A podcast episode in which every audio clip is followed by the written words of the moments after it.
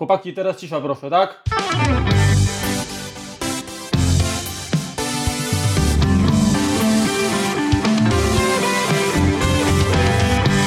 Witajcie w 95. odcinku podcastu Kompot. Podcastu, w którym wyciskamy sok z jabłek. Teraz nie tylko z jabłek.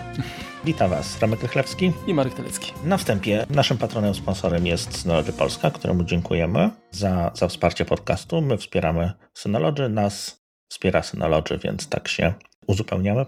Tematem dzisiejszego odcinka będzie emulacja. Będą stare konsole, więc troszeczkę tak z sezonem ogórkowym, powiedzmy, temat lżejszy. Natomiast wydaje nam się, że może coś ciekawego uda nam się Wam przekazać i, i czegoś się również teraz nauczycie.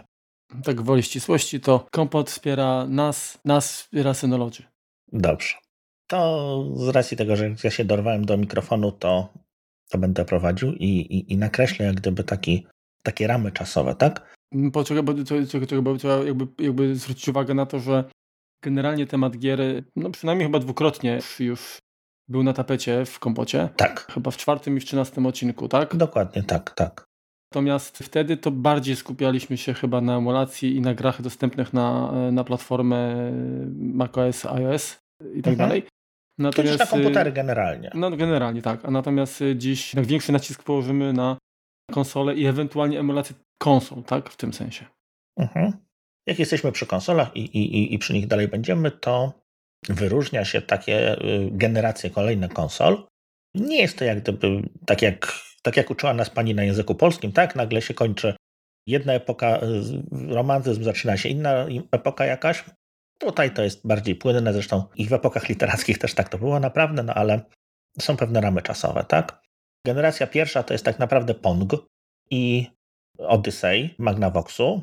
To jest lata 72 i 77 zeszłego stulecia. Ale tak się ciebie spytam, zanim te wszystkie generacje wymienisz. Jak sądzisz, co było takim elementem determinującym w ogóle e, taki podział? Czy zaawansowanie technologiczne, czy, czy coś więcej? Czy zmiany na rynku? Wiesz co, chyba raczej zaawansowanie technologiczne, bo no, te konsole, niektóre żyją dalej, tak? No, wychodzą jakieś gry, gry retro na to. Mm -hmm. Co jakiś czas producenci stwierdzają, że no dobrze, wystarczy wspierać wspierania tego, co, co już mamy i technologia się na tyle mocno posunęła, że warto by, warto by coś dalej, dalej sprzedać. To co, to, co napędzało jak gdyby kiedyś y, ten, ten rynek, to były maszyny arcade. Dokładnie. Bo... W zasadzie te pierwsze konsole, tyle, że nie, nie osobiste, a, a publiczne, krótko mówiąc. Tak, dokładnie. Bo one mogły być drogie, tak? Mogło tam, może, można tam było włożyć sprzęt y, za poważne pieniądze. One się jak i tak i tak zwracały przez to, że tam się cały czas trzeba było je poić gotówką. Y, natomiast no, w momencie, kiedy no, te, te konsole robiły się już troszeczkę przestarzałe, tak, to producenci brali jakiś tam kawałek sprzętu, który wcześniej był dedykowany do arcade, pakowali w jakieś pudełeczko i sprzedawali jako domową konsolę. No oczywiście troszkę upraszczam, natomiast mniej więcej tak to wyglądało. Dzisiaj, no niestety arcade jako taki no właściwie umarł, tak? To, to nie, ma, nie ma jakichś takich salonów z, z automatami. A szkoda, bo, bo powiem Ci, chętnie bym wypił, nie wiem, browarka i pograł sobie na takich arcade'ach. Oczywiście w fajnym towarzystwie, w fajnym klimacie z muzyką z tamtych jeszcze powiedzmy mhm. jakichś czasów. Albo może fajną po prostu też współczesną. Chyba jest gdzieś jakiś loading bar, tak? Dobrze kojarzę? No jest kilka takich miejsc, ale wiesz, no to są retro, retro, tak? Mi chodzi o to, że jakieś takie bieżąco, tak? No to powiedzmy salony VR były, czy coś takiego.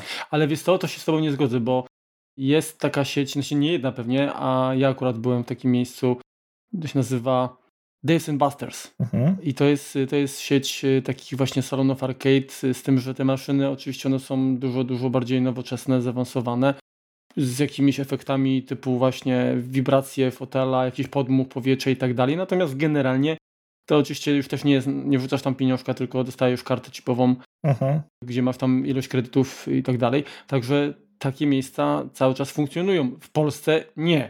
Jeżeli skupiamy tak, się tak, na, tak, na, tak. na tutaj naszym kraju, to niestety niestety nie. I pytanie, kurczę, czy ktoś jeszcze, nie wiem, nie wpadł na to, żeby to przeszczepić, czy, czy myślisz, że to by nie, jednak nie miało wzięcia? Jeszcze trudno mi powiedzieć. No, czy byłbym tam stałym bywalcem? Pewnie nie. Czy bym zajrzał? Na pewno. Więc tak trudno, trudno trudno mi to określić, czy to by to rzeczywiście zażarło, tak? No, zobaczymy. W każdym razie, jeżeli ktoś z Was ma wolne fundusze i brakowało mu pomysłu, to może spróbować wdrożyć takie, takie, takie coś. Zgadza się. To, co dzisiaj napędza ten, ten rynek konsolowy, to są pecety właściwie, tak? To jest rozwój pecetów. I, no i zresztą dojdziemy do tego, tak? Mhm. Dobra, czyli generacja pierwsza, ta 72-77, czyli de facto można powiedzieć, że ja jestem też pierwsza generacja, bo tak się łapie no to w tak te widełki. Ja, no. Pong i Magnavox Odyssey, tak? To były te tak, dwie takie... to są takie najbardziej popularne, mhm. tak? Nie, nie, nie, nie będę wymieniał, wiesz, jakichś tam niszowych takich, które się sprzedały tam w tysiącach egzemplarzy, no bo nie, nie o to chodzi. I też skupiam się wyłącznie na konsolach stacjonarnych, a, a, a dość dużo było również handheldów, no ale tam jakby te generacje troszeczkę inaczej się zachowują i, i tak naprawdę jeśli chodzi o konsole przenośne, no to mamy Nintendo i, i koniec. Więc dalej, 76-83 to są lata panowania Atari 2600, pierwszej takiej popularnej konsoli, która była na kartridże, tak, do której się dokupywało gry. Konsola, która zawojowała rynek amerykański z tą popularnością i bardzo szybko stała się symbolem jakiegoś takiego tandety właściwie, tak? Przez to, że Atari nie weryfikowało gier, które, które wypuszcza, to, to wychodziło dużo, dużo różnych knotów, dużo gier, które, które były brzydkie i nawet jak na tamte czasy, czy, czy kiepsko grywalne i, no i szybko się skończyła era Atari 2600. Wydaje mi się, że, że te 7 lat tak, no to, to jak na taki sprzęt, który właśnie oferował w zasadzie chyba jakby to powiedzieć, to by to była bardziej zapowiedź tego, co ewentualnie może nastąpić, tak? Bo, bo to było prymitywne, tak? To było niezwykle podstawowe, tak, tak, tak. To te 7 lat to jest bardzo długo, moim zdaniem. To znaczy tak, ale wiesz co, z drugiej strony to, to był rynek zabawek, tak? No, na rynku zabawki potrafią istnieć, nie wiem, dziesiątki lat, tak? Więc to jest też Warner, który, który kupił od Atari ten biznes, no wydawało mu się, że no nie trzeba nic z tym zmieniać, tak? No kupiliśmy biznes, no to będziemy trzaskać na tym pieniądze przez, nie wiem, dekady kolejne. No, to się okazało, że jednak tak różowo niestety nie jest. I przyszła, przyszła zmiana, przyszła zmiana z Japonii, bo był to Nintendo Entertainment System, czyli Famicom, tam tak zwany, czyli NES popularny. U nas większość z Was mogła się spotkać z czymś, co się nazywa Pegasus. Tak, czyli z Pegasus klonem. był tak naprawdę klonem NES-a. Tylko no, jakby dekady później, natomiast dalej, dalej się to sprzedawało i jego konkurentem była Sega Master System, dużo mniej popularna tak naprawdę na, na, na tamte czasy. I to były takie gry, które już są jako tako grywalne, bo te Atari 2600 to powiedzmy bardzo mocno trąci myszką, no i to jest dla, dla naprawdę zapaleńców zarówno granie, jak i programowanie na to. Bo nie wiem, czy wiecie, że ta, ta konsola miała 128 bajtów pamięci. Nie megabajtów, nie kilobajtów, tylko bajtów. To jest magia, że oni w ogóle szachy w tym mogli, że ktoś potrafił na tym szachy napisać, no ale to już inna, inna inszość.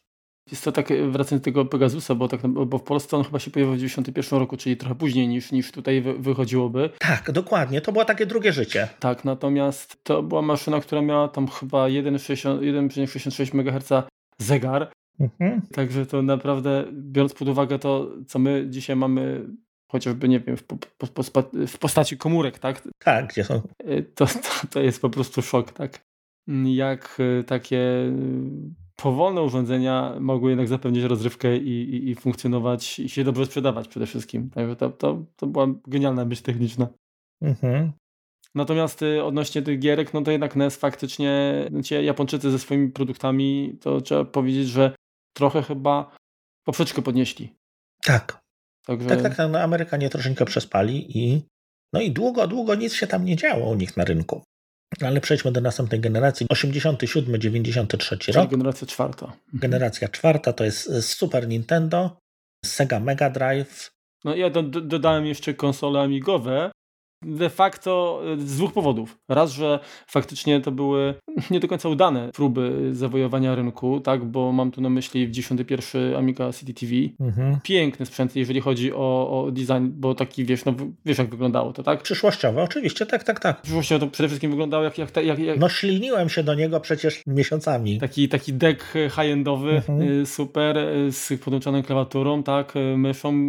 Wtedy to oczywiście były kablowe, tak? Dzisiaj to, to już mamy wiadomo wszystko po Bluetooth i tak dalej.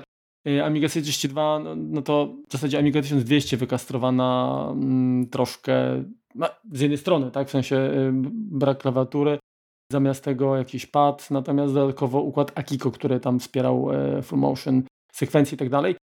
I no, de facto można powiedzieć, że były to pełnoprawne konsole w jakimś tam sensie, natomiast nie było zbyt wielu jakichś ekskluzywów, czyli takich tytułów specjalnie na, na, na te maszyny, ale wydaje mi się, że to jest y, ten, ta, ta generacja, to jest ten przełom, gdzie za, zaczęły zacierać się granice w jakości, chodzi mi o oprawę audiowizualną, między konsolami a komputerami. Masz rację. No bo tak, no, są 16-bitowe konsole. SNES był na 65816, takim, takim procesorze MOS Technology. E, Sega Mega Drive to już Motorola, no i Amiga oczywiście również, również Motorola. No, tak, także, bo PlayStation, które jest już przedstawicielem kolejnej generacji, tak? Mhm. No już oferowało naprawdę, naprawdę fajną grafikę, prawda? No nie do końca, wiesz, troszeczkę się nie zgodzę z tobą, ponieważ tak, w momencie właśnie tej generacji czwartej nie mieliśmy jeszcze na tyle mocy, żeby mieć 3D, poza pojedynczymi, pojedynczymi jakimiś tam wyjątkami, tak? Natomiast to były generalnie 2D. Mhm. I to były najładniejsze 2D, najbardziej dopieszczone i, i dalej ten Mario czy ten Sonic wyglądają rewelacyjnie, mimo tego, że tam ta paleta kolorów nie jest zbyt duża, że te piksele są spore i tak dalej. Natomiast do grafiki 2D to jest myślę, że złota era. Mhm. I co było później też znaczy nie było gorzej, tak? Natomiast właśnie ta następna generacja, ta generacja piąta, 93, 8, 98 rok, czyli PlayStation, Nintendo 64, Sega Saturn, mhm. 3DO i Atari Jaguar, to było takie nieudolne 3D.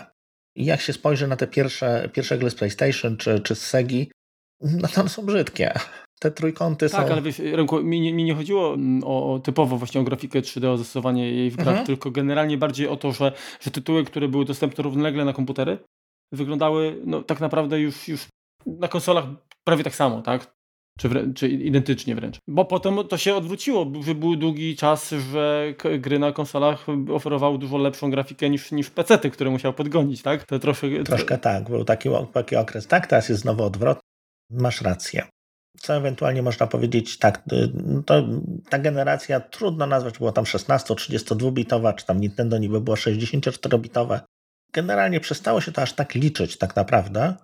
Zaczęły tak naprawdę mieć znaczenie te dedykowane układy graficzne, dedykowane układy właśnie do obróbki 3D, do generowania tych trójkątów.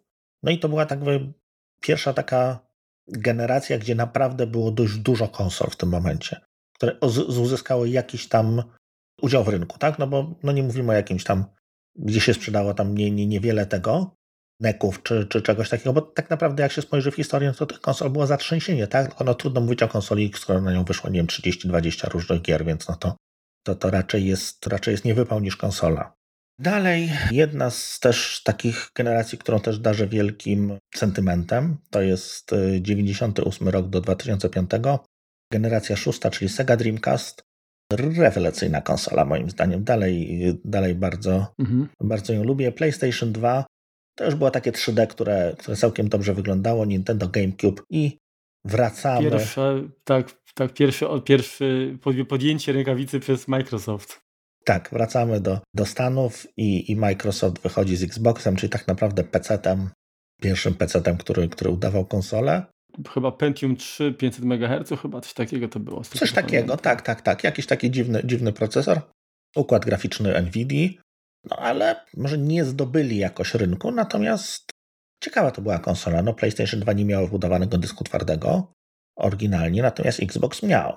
Dalej cieszy się ta konsola jakimś tam uznaniem, ponieważ aktualnie jest miejscem, gdzie ludzie uruchamiają inne emulatory innych konsol. A powiedz mi, czy kojarzysz ten pierwszy Xbox, on, on był zasilany jakimś Windowsem też tak chyba normalnym?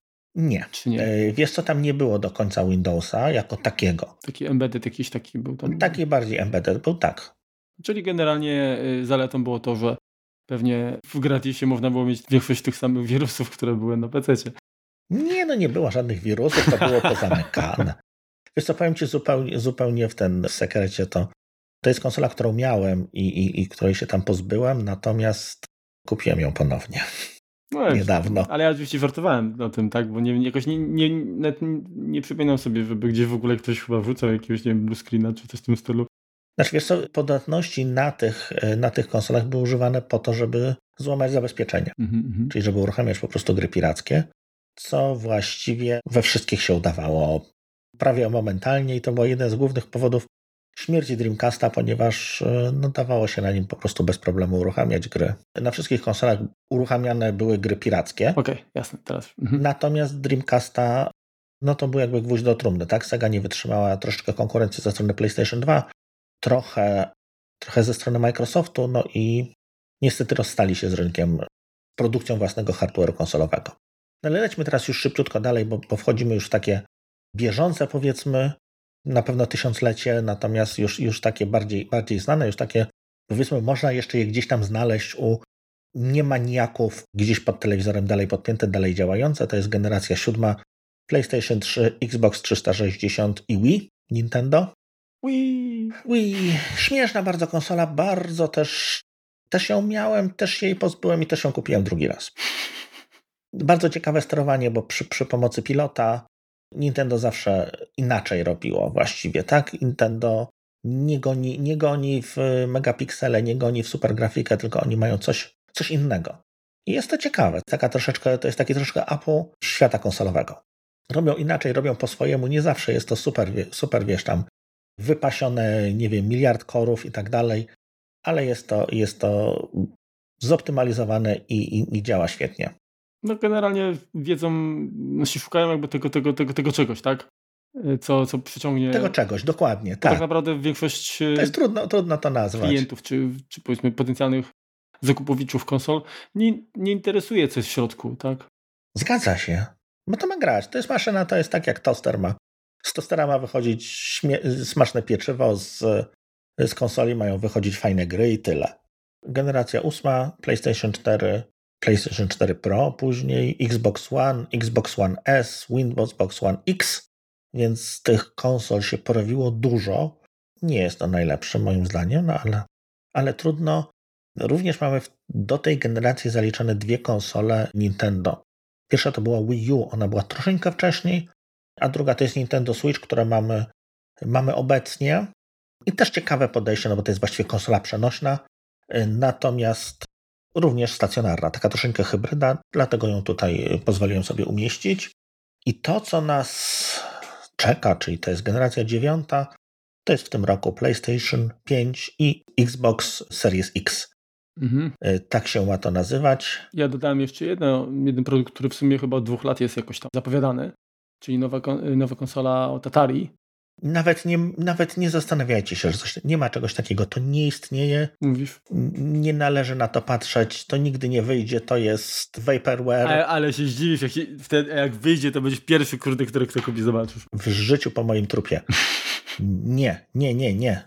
Wiesz co, firma Atari można darzyć sentymentem, natomiast jeżeli oni ostatnio zaczynają z kasyna otwierać, to jest skok na kasę i to nie wiem. Niesmaczne już jest, no wiem, naprawdę. Może, może będą preordery i może na Kickstarterze będzie. Nie?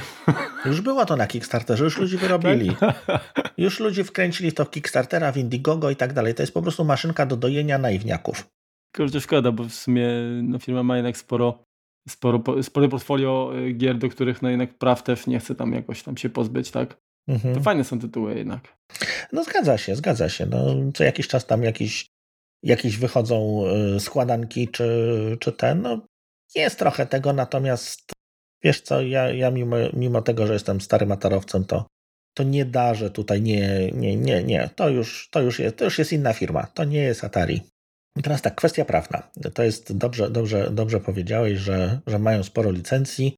Tak naprawdę to część rzeczy, o których będziemy opowiadać, leży w takiej mocno szarej strefie, jeśli chodzi o uwarunkowania prawne, ponieważ te gry nawet na Atari 2600 dalej są w znakomitej większości chronione prawem autorskim i pobieranie ich czy, czy, czy, czy, czy zabawa nimi bez opłacenia licencji nie jest do końca zgodna z, z literą prawa, tak? No, to jest trochę takie, moim zdaniem, działanie według reguły zasad czy zasady psa ogrodnika, nie? No bo tak naprawdę. Dokładnie tak. Kurczę, szkoda. Ja uważam, że sam samo jakby kultywowanie jakiejś nie wiem, pamięci tak? o, o, o, o produkcie, wiesz, o, o, o grze, o, o autorach, mhm. nie wiem, tych znaków towarowych, które jakoś tam się utrwalają też, to, no, to jednak działa jakby pozytywnie, tak? A zakupywanie tego i no, pieniędzy z tego, jeżeli z tego nie, nie, nie otworzą, nie udostępnią, nie sprzedają, to i tak pieniędzy z tego nie mają. W związku z czym to jest takie trochę, no, mówię, nie, nie, nie, nie podoba mi się takie podejście. Zgadza się, no mi, mi też nie. Natomiast, no, wiesz, no tak jak powiedzmy, no, jeżeli ktoś by, nie wiem, piracił, czy ściągał gry, nie wiem, na PlayStation 3 czy PlayStation 4, tak, czy generacją powiedzmy aktualną czy ubiegłą, no to to już mi tak to nie bardzo wygląda. Tak, to już, mi, to już mi nie pasuje, to już mi się jakaś wewnętrzna sprzeczność budzi. Natomiast jeżeli ktoś ściąga jakieś gry sprzed naprawdę 20-30 lat, to już inaczej. Dla mnie to mój taki wewnętrzny kompas moralny nie jest jakoś tam naruszony. Poza tym, no nie oszukujmy sobie, te, te, te, gry, one, wiele z nich to były perełki, tak? W sensie naprawdę grywalne i tak dalej. Ale dzisiaj mając y, dużo innych możliwości, y, sięgniesz po to typowo sentymentu, ewentualnie, y, żeby, nie wiem, pokazać. Tak, dokładnie. Tak jak ja, nie wiem, chciałbym w szkole zademonstrować mhm. ewolucję, tak, jak, jak, jak się zmienia grafika w czasie, możliwości wraz z możliwościami urządzeń i tak dalej. Czyli wariant, czy wariant, taki wątek edukacyjny, tak? Mhm. Także sentyment i edukacja i, i tyle. No więc no ale musimy powiedzieć, że, że, że nie jest to prawilne. Super fantastycznie prawilne. No. Więc na czym można grać w stare gry? No, jest na szczęście, wbrew, wbrew pozorom, bardzo dużo możliwości. Znaczy tak, poza tym generalnie yy, nie wiem jak jest w przypadku Atari, tak? Bo mhm. tutaj o nim mówiliśmy, ale posiadając powiedzmy, nie wiem, masz starą Amigę, czy, czy Commodorka, czy, czy, czy jeszcze jakiś tam inny komputer, mhm.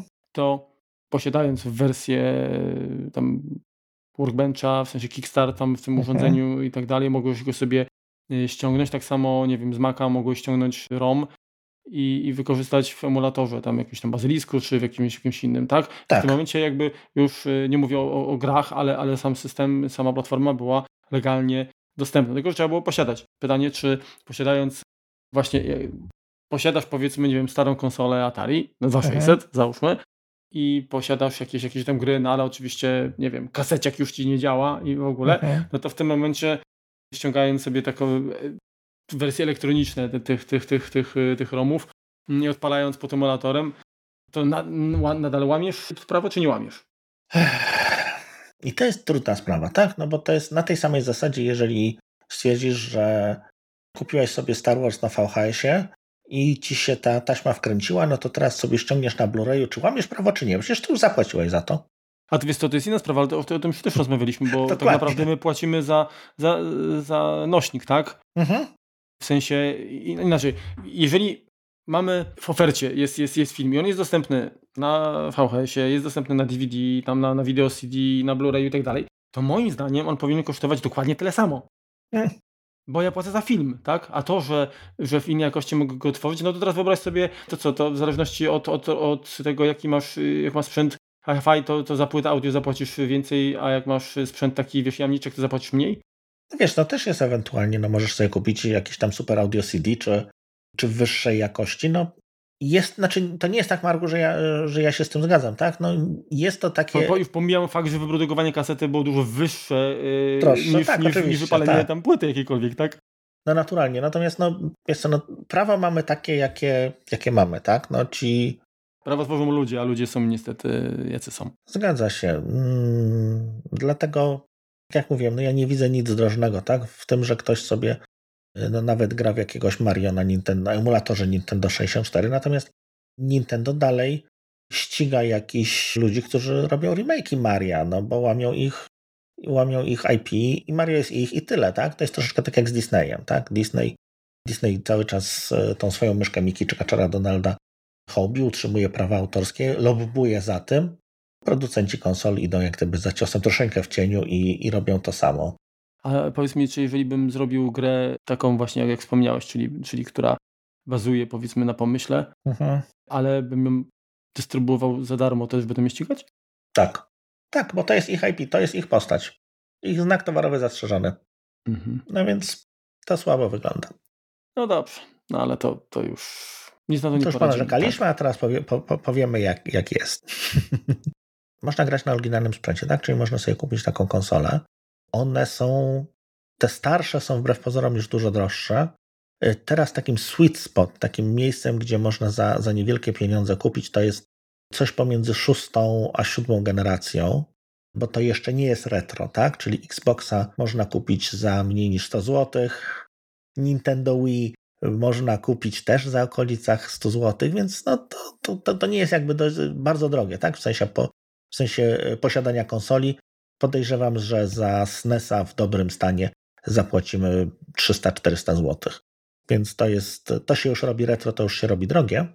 Natomiast zawsze to, co, to, co będzie problemem, to będzie podłączenie, tak? No te wszystkie konsole, powiedzmy do generacji siódmej, czy piąt, szósta to tak, tyle o ile, ale generalnie od siódmej mamy już HDMI, czy, czy, czy możemy to łączyć bezpośrednio do, do telewizorów HD. Natomiast wszystkie inne są podłączane do, do starych telewizorów standardowej rozdzielczości. I szczerze mówiąc, najlepiej te gry wtedy wyglądają. Pod warunkiem, że kineskop nie jest wypalony. Dokładnie, tylko wiesz, no, powoli się robi problem z tym, żeby coś takiego, no, no ja nie trzymam starego telewizora, tak? No, gdzieś go tam pozbyłem się, oddałem, czy, czy, czy, czy wyrzuciłem na jakieś elektrośmieci. Natomiast no, jest możliwość, jest takie coś, co nazywa RetroThink 2X. Link będzie w opisie odcinka. I dzięki temu możemy podłączyć każdą z tych starych konsol czy starych komputerów do nowoczesnego po prostu telewizora HD, 4K i tak dalej, i tak dalej.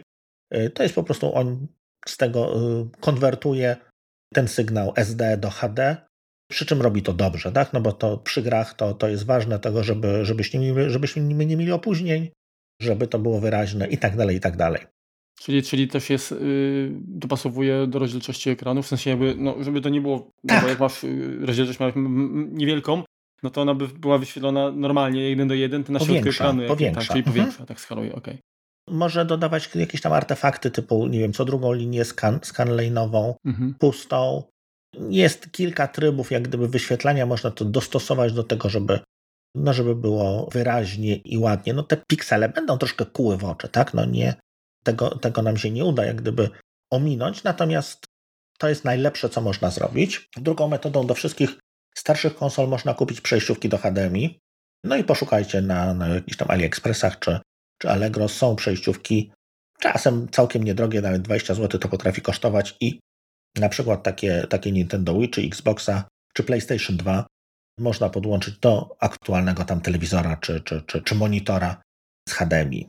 To PlayStation 2 jak ono tam się łączyło? Po euro czy po kompozycie? Miało, miało swoje wyjście i z niego było albo euro, albo kompozyt, albo komponent mhm. jeszcze.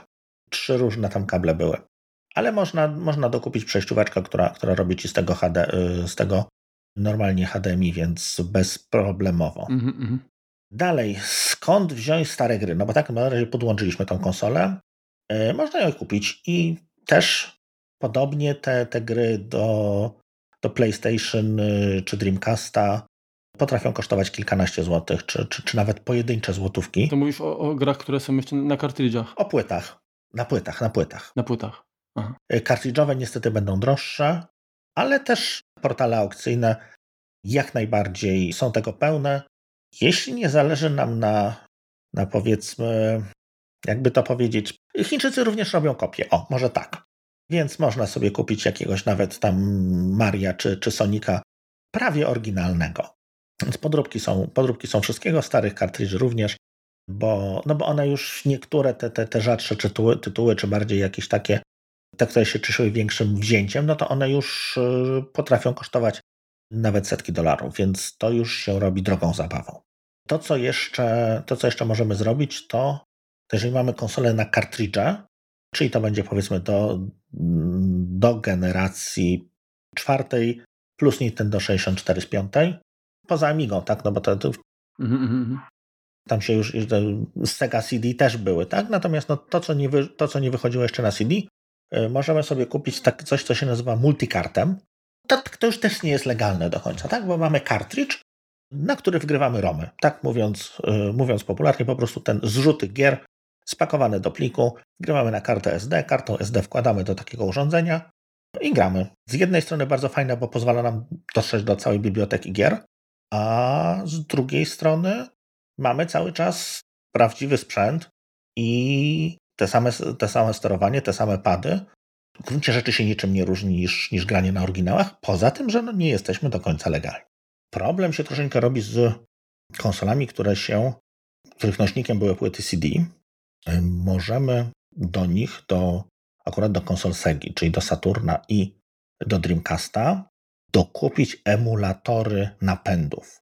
I jak to wychodzi, jak to wygląda? Mamy po prostu płytkę, którą wkładamy, odpinamy napęd ze środka, w tą płytkę e, wkładamy kartę SD. Na tej karcie SD mamy, tak jak w poprzednim przypadku, nie ROMy, tylko zgrane płyty CD, pliki ISO i, i gramy. No, czyli to jest coś, coś takiego jak coś na PC, Demon Tools. Coś takiego, tak, tylko że hardware'owe, zupełnie, zupełnie hmm. hardware'owe. To też jakieś linki do tego umieścimy w, w opisie, gdzie można coś takiego znaleźć. Samo posiadanie tego nie, nie łamie jak najbardziej prawa, dopiero to, w jaki sposób to wykorzystujemy, to, to ewentualnie może, może kolidować z prawem. Równie dobrze możemy grać na kopiach płyt, które posiadamy, tylko tak, bo nam jest wygodniej, bo nam się nie rysują, bo nie musimy ich zmieniać, mamy wszystko, wszystko podłączone. Mhm. Fajnie sprawa wygląda, jeśli chodzi o oryginalne y, konsole, przy konsolach, do których y, mamy możliwość podłączenia dysku twardego. Mhm. Czy to będzie PlayStation 2, czy to będzie Xbox Ten Classic, czy to będzie Nintendo Wii, to do nich można, do części do środka, części, części nie można włożyć dysk twardy, często nawet bardzo duży, i na nim z niego jak gdyby uruchamiać gry. To też wymaga jak gdyby, żeby ta konsola była odblokowana, tak? To, to nie będzie tam złamana, tak? Zhakowana konsola, Natomiast też możemy, powiedzmy, niewielkim kosztem stworzyć sobie bibliotekę gier, którą, którą po prostu mamy, nie musimy się bawić w jakieś płyty, tylko, tylko uruchamiamy po prostu z nośnika, który mamy wbudowany lub na stałe podłączony. Ale były te konsole też, nie PlayStation 2 była chyba y, też sprzedawana już z wbudowanym dyskiem, prawda?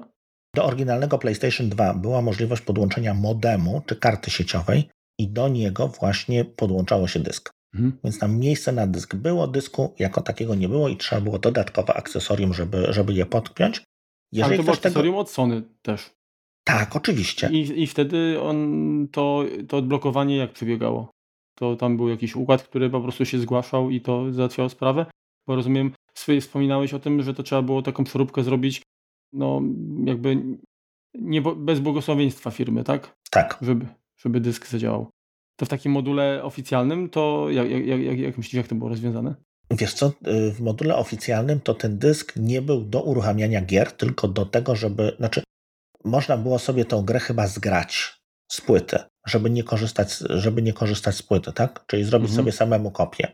Natomiast y, troszkę nie pamiętam już, jak to było do końca.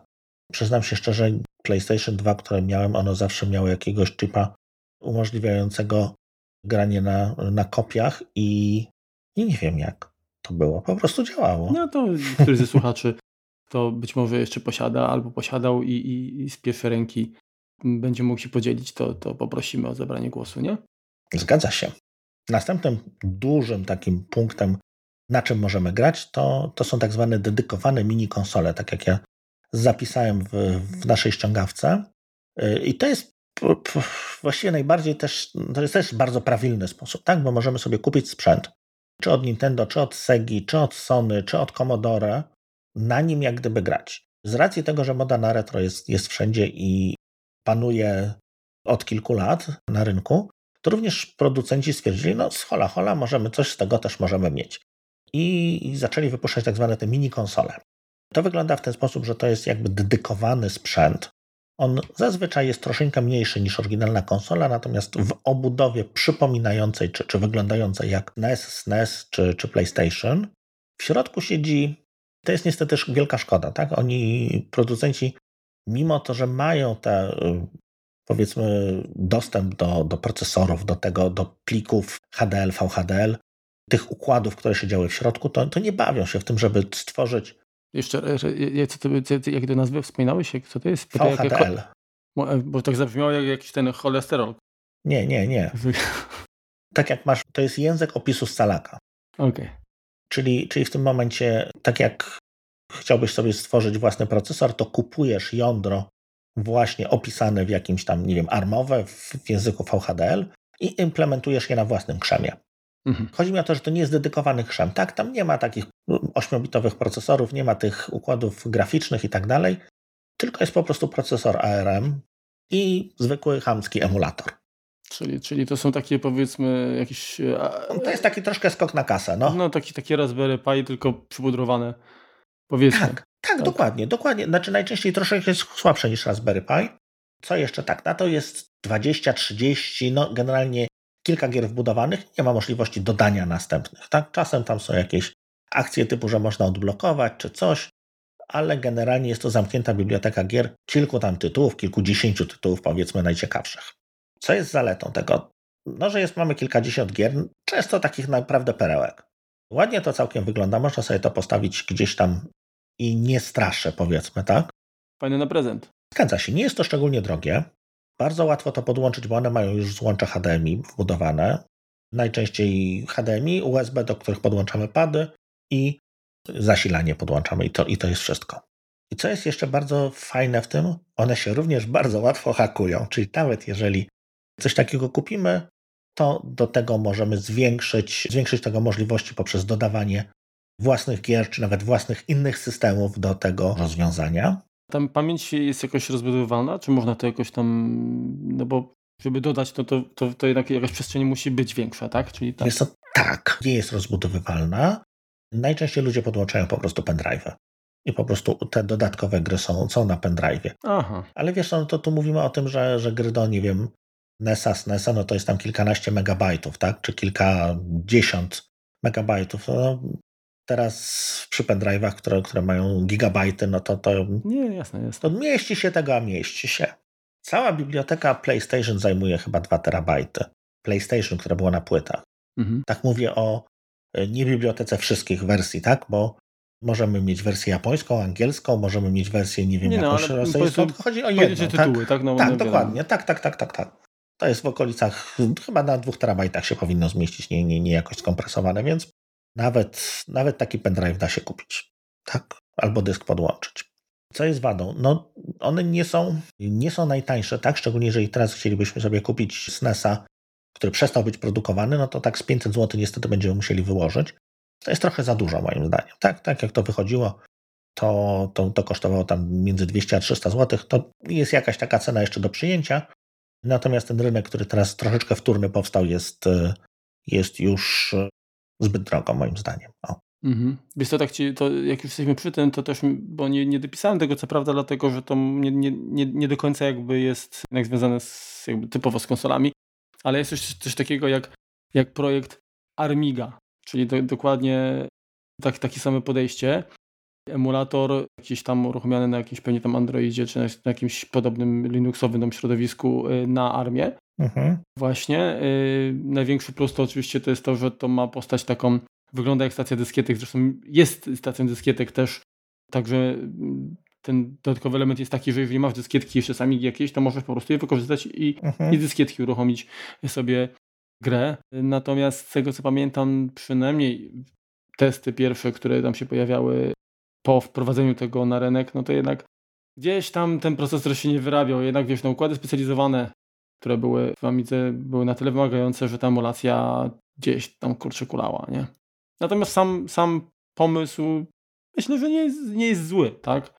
O ile jest wykonanie dobre, no, natomiast jak widać to wykonanie, żeby z, dobrze zrobić, dobrze jakoś yy, do końca Wiesz, no tutaj też, przeprowadzić, to, to, to wymaga. Tutaj też na przykład jeśli chodzi o Sony, to, to ta emulacja szwankowała. Co więcej, to jest właśnie takie trochę, trochę zabawne. Sony walczyło kiedyś z z emulatorami PlayStation dość aktywnie, a później jeden z takich emulatorów zaczęli sprzedawać troszeczkę przypudrowany sami, tak? Więc z jednej strony walczą z tym rynkiem homebrew, z drugiej strony starają się na nim zarabiać, więc...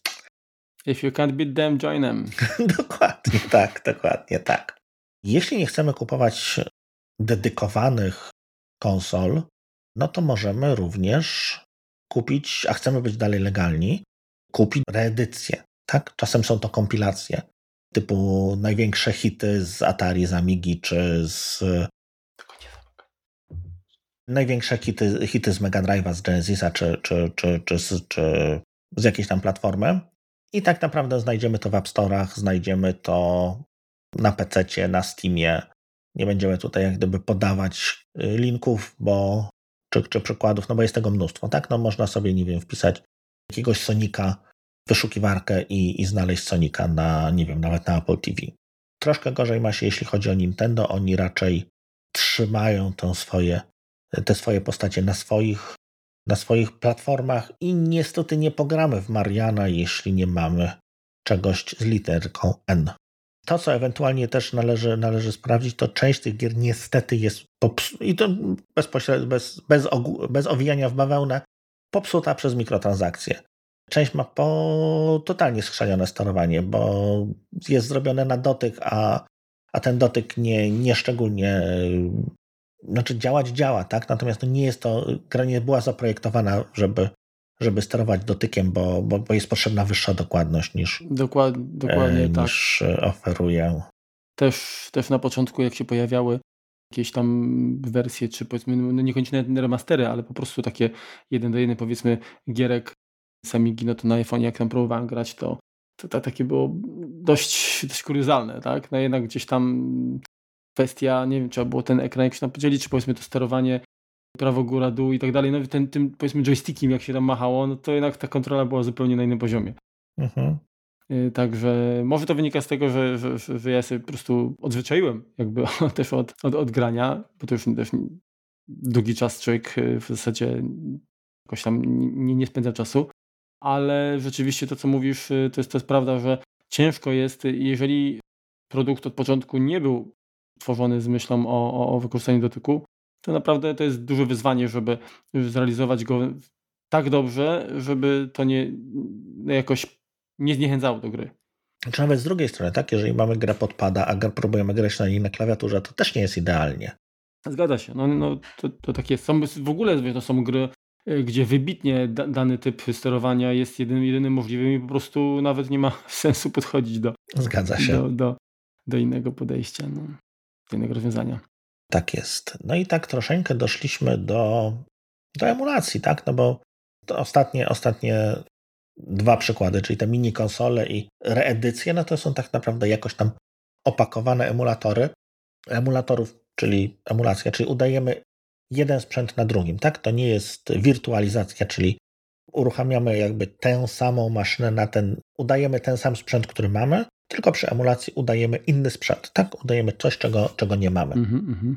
Przede wszystkim wielką, nieprzebraną skarbnicą jest Emugen, wiki, będzie link. Tam znajdziecie wszystko, jeśli chodzi o emulatory, na co, gdzie, jak, co jest wspierane, co działa, co warto poświęcić, czemu warto poświęcić czas, co działa lepiej, co działa gorzej. Mnóstwo, mnóstwo informacji.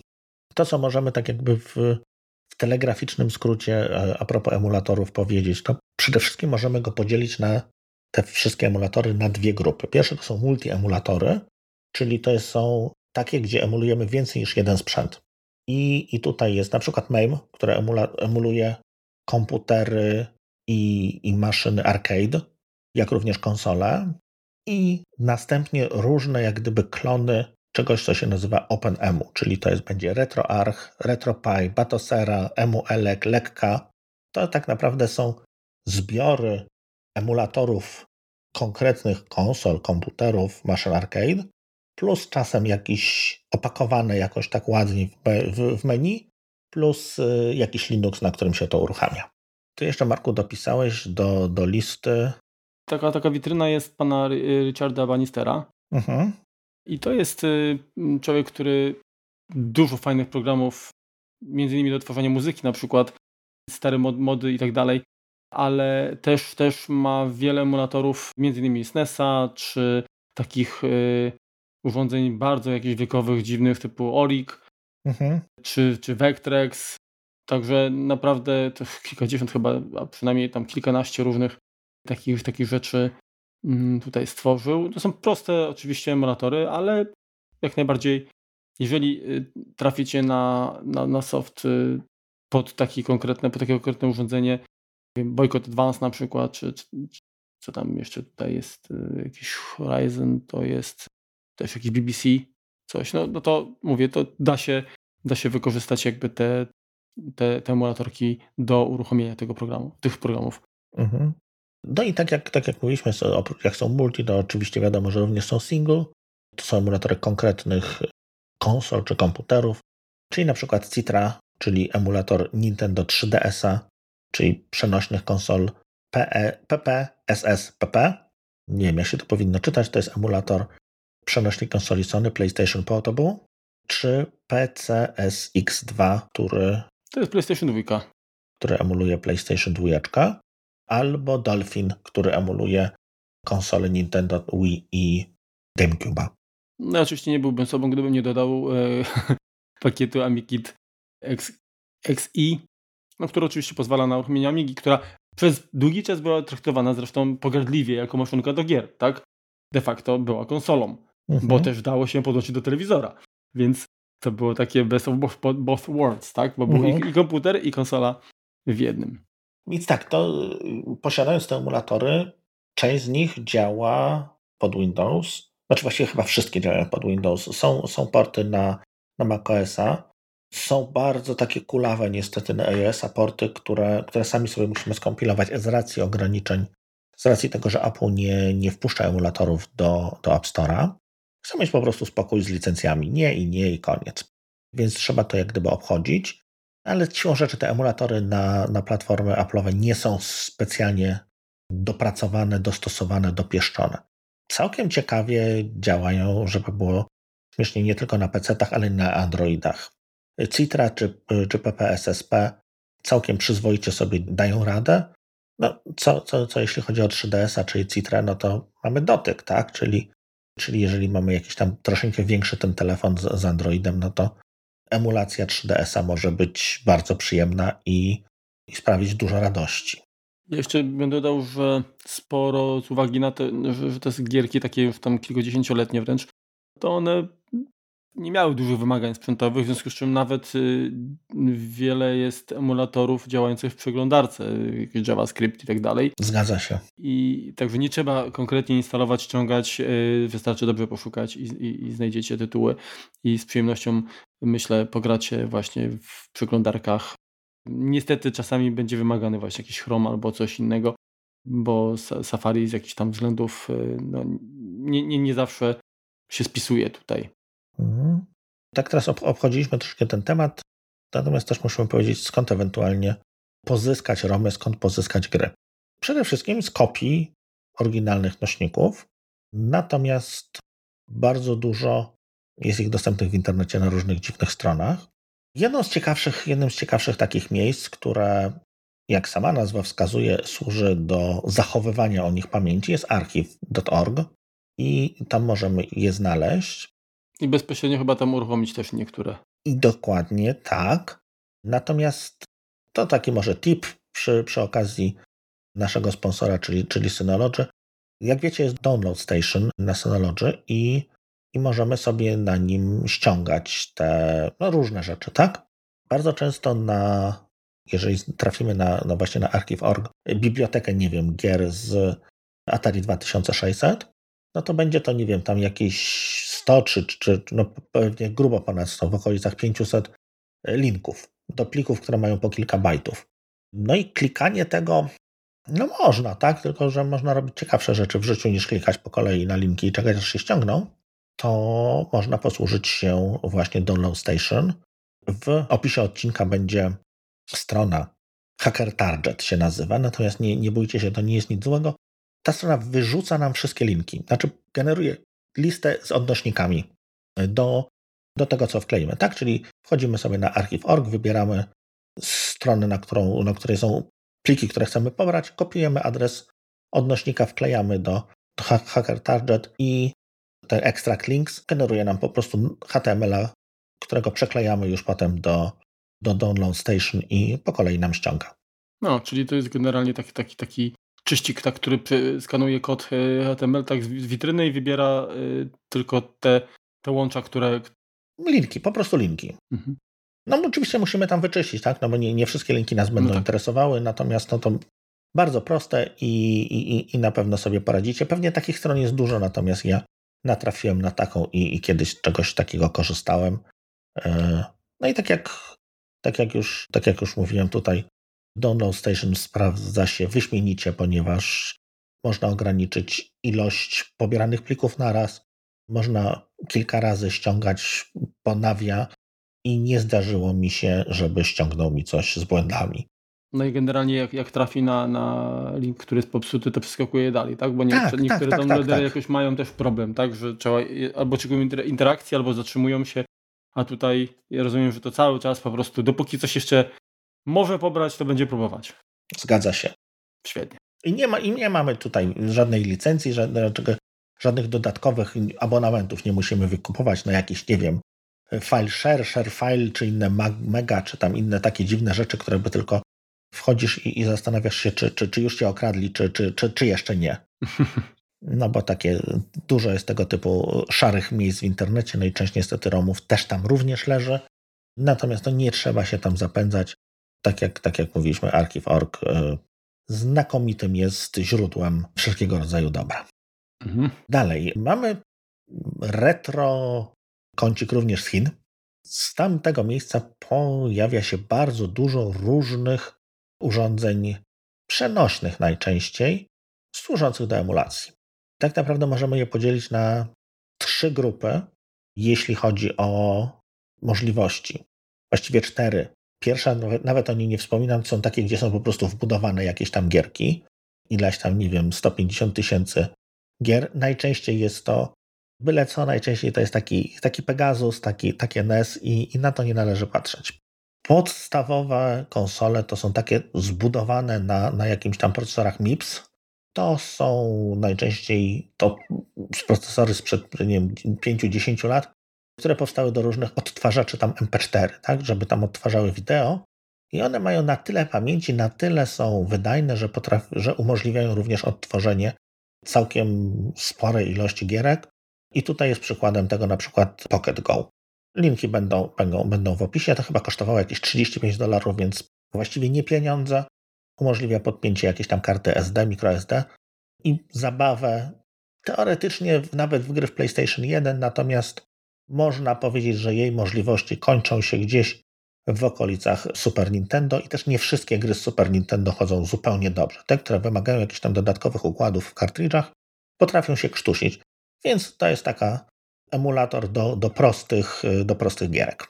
Drugą grupą są te, które służą, za emulację służą procesory ARM i tutaj najlepszym przykładem jest Odroid Go Advanced, o którym troszkę więcej opowiemy.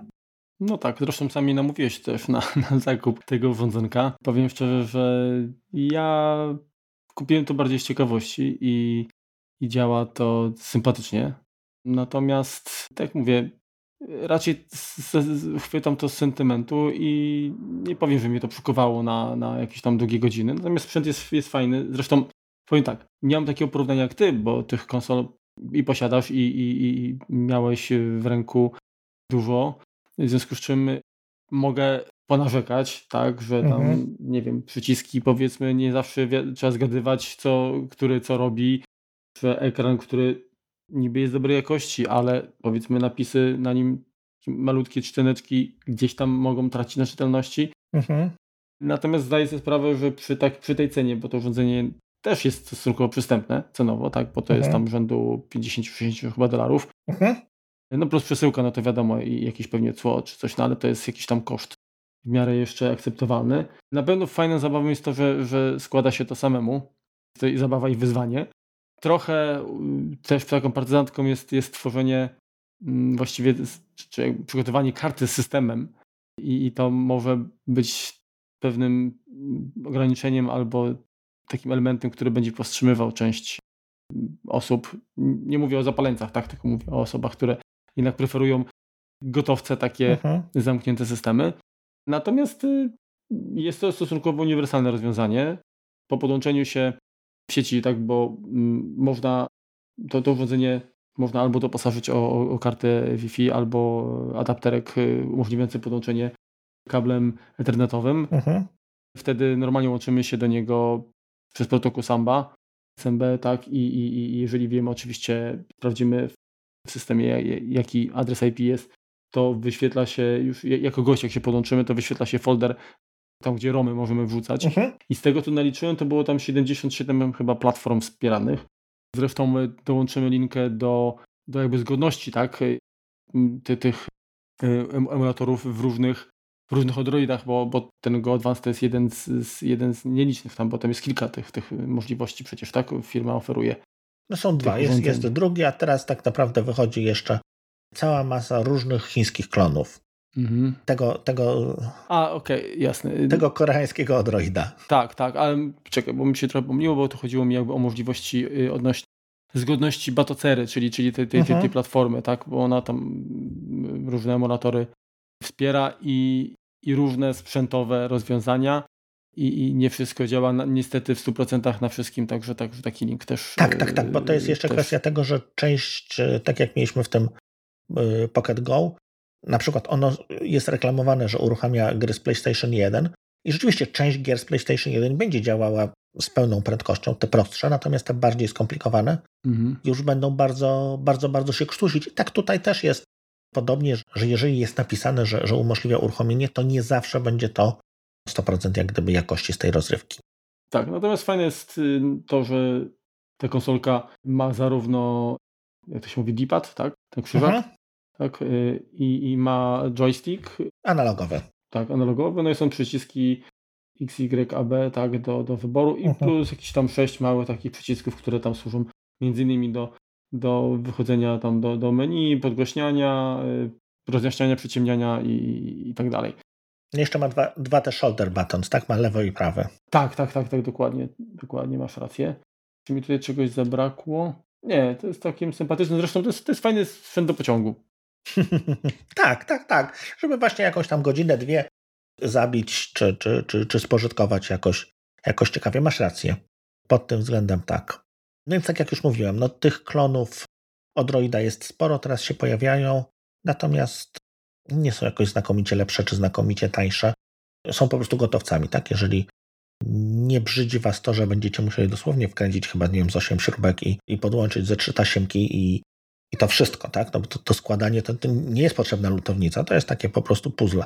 Jeżeli radzicie sobie z Lego, to sobie z tym też poradzicie, więc zachęcam jak gdyby do kupna oryginału. Teraz jest wersja Black. Dostępna ona ma dodatkowo dwa przyciski, shoulder buttons, czyli w tym momencie możemy lepiej emulować te, te gry, które po prostu ich wymagały, nie trzeba tam przemapowywać przycisków.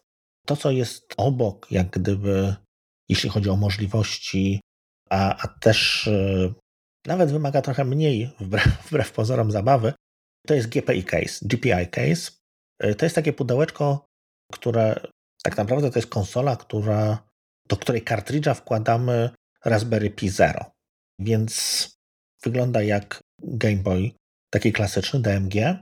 I w tym kartridżu możemy sobie umieścić Raspberry Pi i w ten sposób grać. No, to będzie troszeczkę słabsze, tak? No bo Pi Zero ma troszeczkę słabsze możliwości, Natomiast są różne tam przeróbki, ludzie tam również, yy, również inne Raspberry Pi wkładają i, i, i to działa. Jak również sam retroflag jest o tyle fajny, że to już troszeczkę z, z następnej serii, z, następnej, z następnego podpunktu pod, yy, podbierzemy. Tam można kupić yy, obudowy na Raspberry Pi, mhm. Yy, które, umoż- które wyglądają jak, nie wiem, jak Super Nintendo, jak, Nintendo, jak NES, jak Sega Mega Drive. One są po prostu śliczne. Więc jeżeli chcemy sobie samemu taką retro konsolę zrobić, to to jest miejsce, gdzie, gdzie jak najbardziej obudowę, czy, czy jakieś tam pady nawet dokupimy, oczywiście kablowe. Przyzwoita jakość, naprawdę bardzo ładnie to wygląda. Tak właśnie patrzę sobie na to i powiem Ci szczerze, że rzeczywiście ma coś w sobie, fajnie takie coś, coś mieć. Plus jest też taki, że generalnie Raspberry Pi jest dedykowany raczej do podłączenia do zewnętrznego ekranu dużego, jakiegoś tam mhm. monitora i tak dalej. Natomiast tutaj jest możliwość właśnie zbudowania takiej konsolki, takiego handhelda. Tak, ale jak zobaczysz na inne ich produkty, to będziesz miał te tak, tak. takie, które są, są podpinane już do, do telewizora. Mhm. I ostatnio, jak gdyby grupą urządzeń tych takich chińskich przenośnych emulujących, to jest PokeD A19 jako taki powiedzmy główny przedstawiciel, ale to są tak naprawdę telefon, konsole na Androidzie. Tak, to jest jakby, to nie jest telefon z racji, z racji dzwonienia, chyba na tym nie ma modułu LTE, czy, czy, czy, czy, czy GSM. GSM. Mhm. natomiast chodzi pod kontrolą Androida. Ładujemy tam emulatory i oprogramowanie na Androida. To jest jak gdyby najwyższa półka tej emulacji, bo tam są siłą rzeczy te, te procesory najwyższe i najbardziej skomplikowane gry możemy uruchamiać. Więc od jakichś takich najprostszych po samoróbki, ten Pocket Go, o którym wspominałem, to jest OpenDigi Nux, czy jakoś tak, jakiś taki malutki Linux, te Odroidy, to już jest, tam tak naprawdę może, może być je, y, uruchamiany jakiś Debian, czy, czy jakiś, jakiś niewielki Linux, bo to one sobie z tym, z tym radzą po, po Androidy. Natomiast jeżeli mamy konsole stacjonarne, mhm. to tak jak już mówiłem, bardzo fajne wyglądają te obudowy do Raspberry Pi właśnie z y, Retroflaga. To, co możemy jakby kupić y, większego, to jest Pandora's Box. To wygląda jakbyśmy wzięli z maszyny arcade, wyciągnęli pada, wy, znaczy pada, wyciągnęli sterowanie, tak? Czyli to jest taka mhm, deska po prostu. Tą konsolę tam z przyciskami, z joystickami. Dokładnie. Fajne to jest. To podpinamy do telewizora i, i w zależności od tego, jaką wersję tego kupimy, tam, tam mamy mnóstwo, mnóstwo gier zaszytych. I takie zupełnie, zupełnie dla no, zboczeńców takich można by powiedzieć. Jeśli chodzi o emulację, to jest Legends Ultimate Home Arcade. Jak Marku klikniesz, to to jest po prostu raso, rasowa arkadówka za 600 dolców. Jak ktoś ma miejsce, ma kasę, to czemu nie? Tak. Patrz, ale jest sold out. Chyba dużo takich się znalazło. Kurczę. Chciałbym plotki tutaj, ten, nie posiadam takiej. Ale fajne to jest, kurczę. Powiem ci, że robi, robi robotę. Kurczę, wyobraź sobie takie spotkanie, wiesz, ze znajomymi, jak coś tego i to, to, nie, to jest po prostu... Wiesz co, mi cały czas po głowie chodzi stworzenie jakiegoś bartopa, tak? Czyli to jest mniej więcej to, co mamy tutaj, tylko bez, bez obcięte ma nogi i stawiamy to na stole. Mhm. I coś takiego mi chodzi po głowie, żeby coś ten, takiego ten zbudować. To można było wiesz, lodówkę tam mieć, nie? No. A, widzisz, to jednak, kurczę, przyjemne z pożytecznym byś połączył od razu.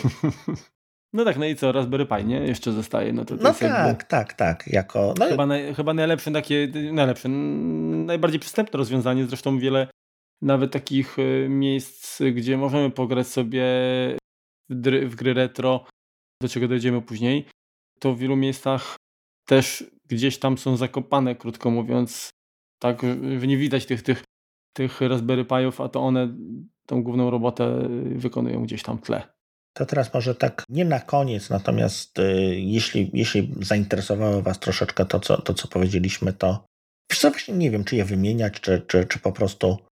Jest to Myślę, że po prostu zachęcimy do, do zajrzenia do opisu, bo tam linki do witryn będą, także... Trochę kanałów YouTube'owych, trochę jakichś... Tak, na, na pewno, na pewno miejsc, my też się uczymy. przypomnieli tak, teraz tak na szybko witrynę, którą pewnie część z Was zna, czyli wspominaliśmy zresztą już o niej też, czyli Go Good Old, Good Old, Old Games, dlatego że Mhm. Wiele tytułów tam dostępnych to też są gry tak naprawdę emulowane na jakimś DOSBoxie, tak? Więc często mhm. dzięki temu możemy zagrać w nie na przykład na Macu, chociaż w ogóle taka gra nie była dostępna. Natomiast y, no, ta powiedzmy jakość emulacji, generalnie ona, ona, ona jest w porządku, natomiast jest sytuacja taka, że nie, powiedzmy Pamiętacie, graliście kiedyś y, w grę, która była dostępna na Amidze i ona była też dostępna na PC. Pamiętacie, jak wyglądała ślicznie na Amidze? Odpalacie później sobie e, e, ten emulator, z, grę z Goga i się okazuje, że to jest wersja PC-owa na DOSBoxie i wygląda to po prostu tak, że się nie chce grać. Miałem takie, takie doświadczenie niestety i ten sentyment troszkę tak e, był zbity trochę. Ale mimo wszystko warto, warto tam zajrzeć. Mhm. Także, także te linki, bo sporo takich linków tutaj fajnych mamy, to, to dorzucimy. To jakby te miejsca, które, które w sieci mamy do, do obejrzenia, to macie zadanie domowe. Trzeba zajrzeć do opisu odcinka, żeby je znaleźć. Natomiast Marku, opowiedz może o, o miejscach takich fizycznych, które, które warto odwiedzić, które, które traktują właśnie o starych, starych komputerach, o starych konsolach, o emulacji. Dokładnie tak. Znaczy, no, tych miejsc w Polsce pewnie jest dużo, natomiast mi udało się być tylko w kilku. Tak na szybko to chciałbym tutaj zwrócić uwagę na miejsce, które znajduje się we Wrocławiu, czyli Muzeum Gry i Komputery Minionej Ery. Naprawdę fajny klimat, bo cały wystrój tak nawiązuje troszeczkę do takich czasów, no powiedzmy, perelowskich, tak też. Mhm. I można tam mnóstwo konsol właśnie typu Vectrexy i Pegasusy, tak i, i są też mm, flipery chyba też, ale są też te duże arcade'y, są urządzenia praktycznie no, nie powiem, że każdego rodzaju, tak, bo, bo to niestety, niestety nie, ale, ale wiele takich, które mm, ja widziałem tam po raz pierwszy na mhm. przykład. I co więcej, nie tylko widziałem, ale mogłem w nie po prostu pograć. Są działające, sprawne, więc, więc, więc to jest fajna, fajna, fajna rzecz. Zdaje się, że w Warszawie jest też coś takiego. Jest Warszawskie Muzeum Komputerów i Gier. Byłeś może tam, Remku? Bo ja je szukałem, ale się nie zdążyłem jeszcze tam wybrać. Nie byłem. Niestety nie byłem. Mhm. To też link będzie, także, także polecamy. W Bydgoszczy jest Muzeum Konsoli Gier Wideo prywatne, prowadzone przez, przez, przez bardzo sympatycznego człowieka. Prohistoria.pl witryna.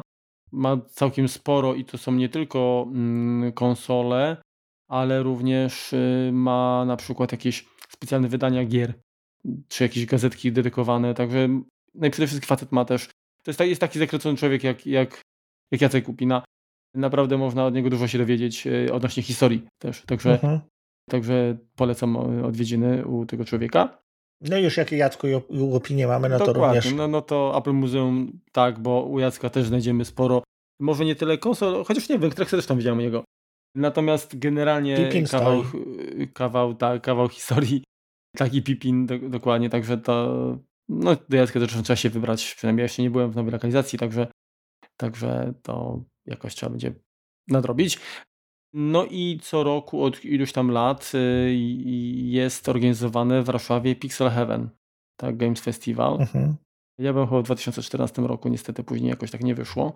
Natomiast to jest mega mega, mega miejsce, dlatego że po pierwsze są i konsole, i komputery, i retro klimaty, i ludzie, ludzie z branży, twórcy gier, dziennikarze z, powiedzmy z danego tam, z, z, tamtych, z tamtych czasów.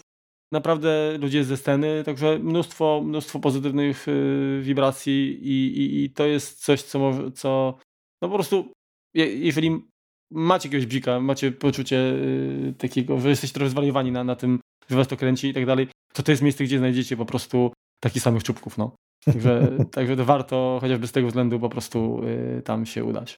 Także to chyba, znaczy mówię, to, to nie jest pełna lista, ale tam, tam gdzie wydaje mi się, że warto rozpocząć, to, y, to tak, taka sugestia.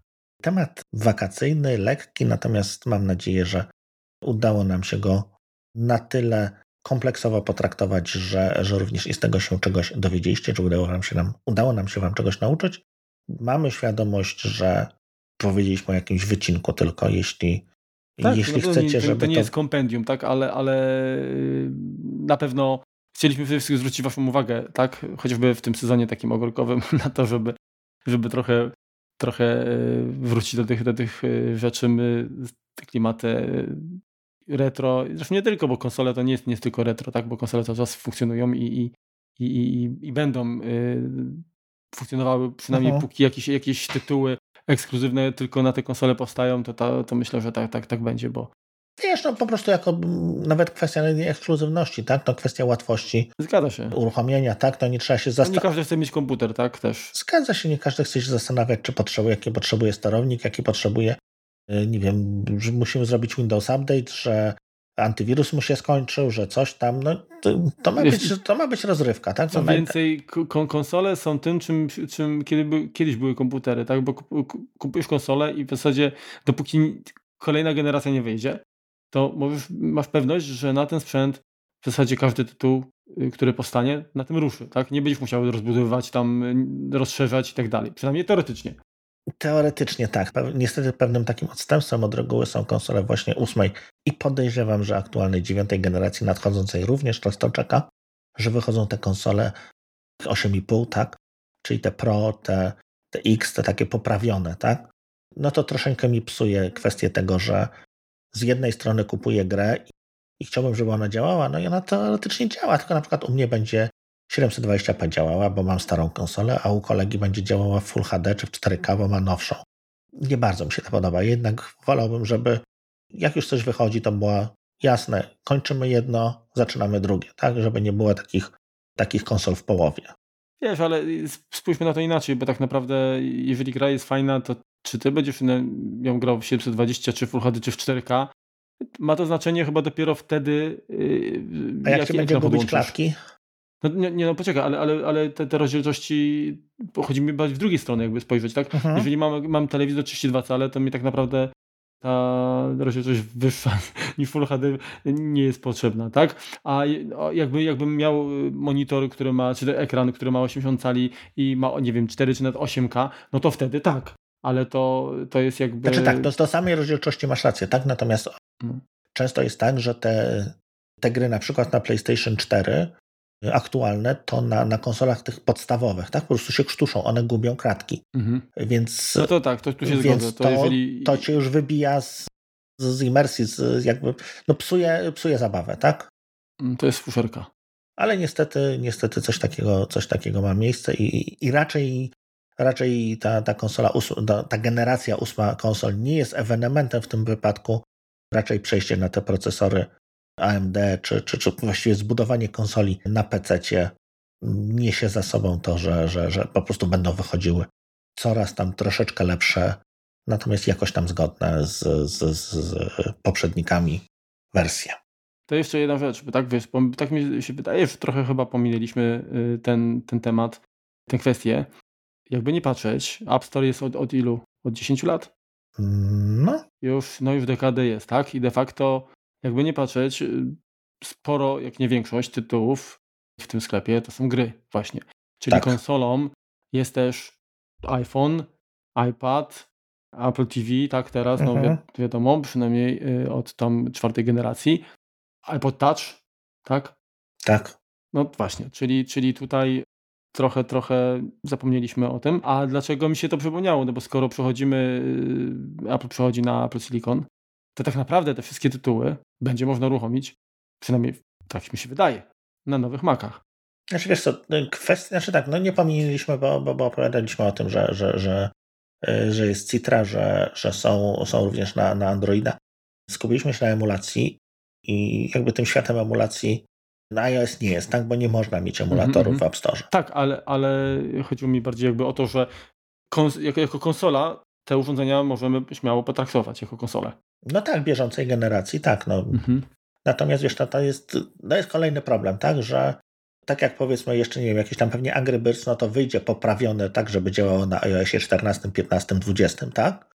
Natomiast, y, nie wiem, taki Flappy Bird, czy, czy nie wiem, Cut the Rope, czy inne mniejsze troszeczkę gry, no to nie bardzo myślę, że, że, że się pojawią. Gdzieś tam, gdzieś tam w którymś momencie one nam przestaną działać, tak? To, co już też kiedyś, kiedyś opowiadaliśmy o tym, to to, to że, że zajmujemy się emulacją, czy, czy ściągamy te powiedzmy pirackie romy, to nie chodzi nam, żeby tutaj kogoś okradać, tak? Czy, znaczy zupełnie nam o to nie chodzi. Chodzi o to, żeby jakby zachować wspomnienie, zachować tak.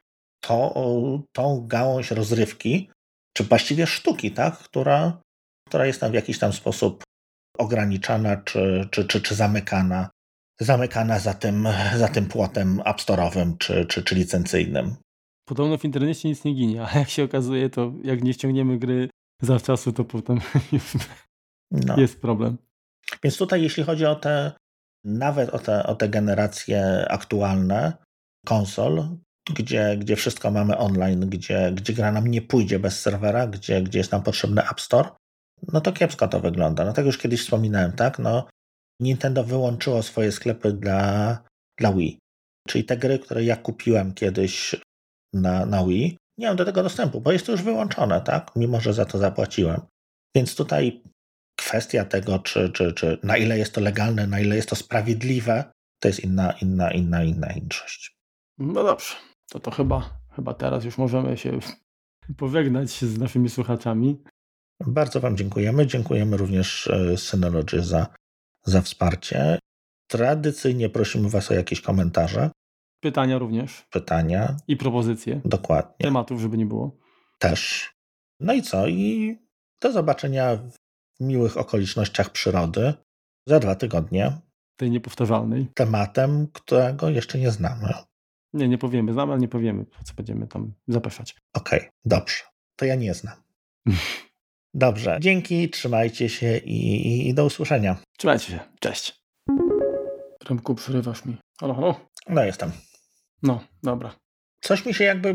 Ucie zacząłeś uciekać, zacząłeś uciekać i zupełnie rozłączyło. No ja bym tego dokładnie to samo, w sensie, że już nie, nie było widać ani. Zaczął wyrywać się, potem znikłeś, w sensie było cisza. I, i no to któreś, któreś z łączek ustało. Dobra. Zaczynam od nowa. Siergiej Bubka, trzecia próbka. Eee,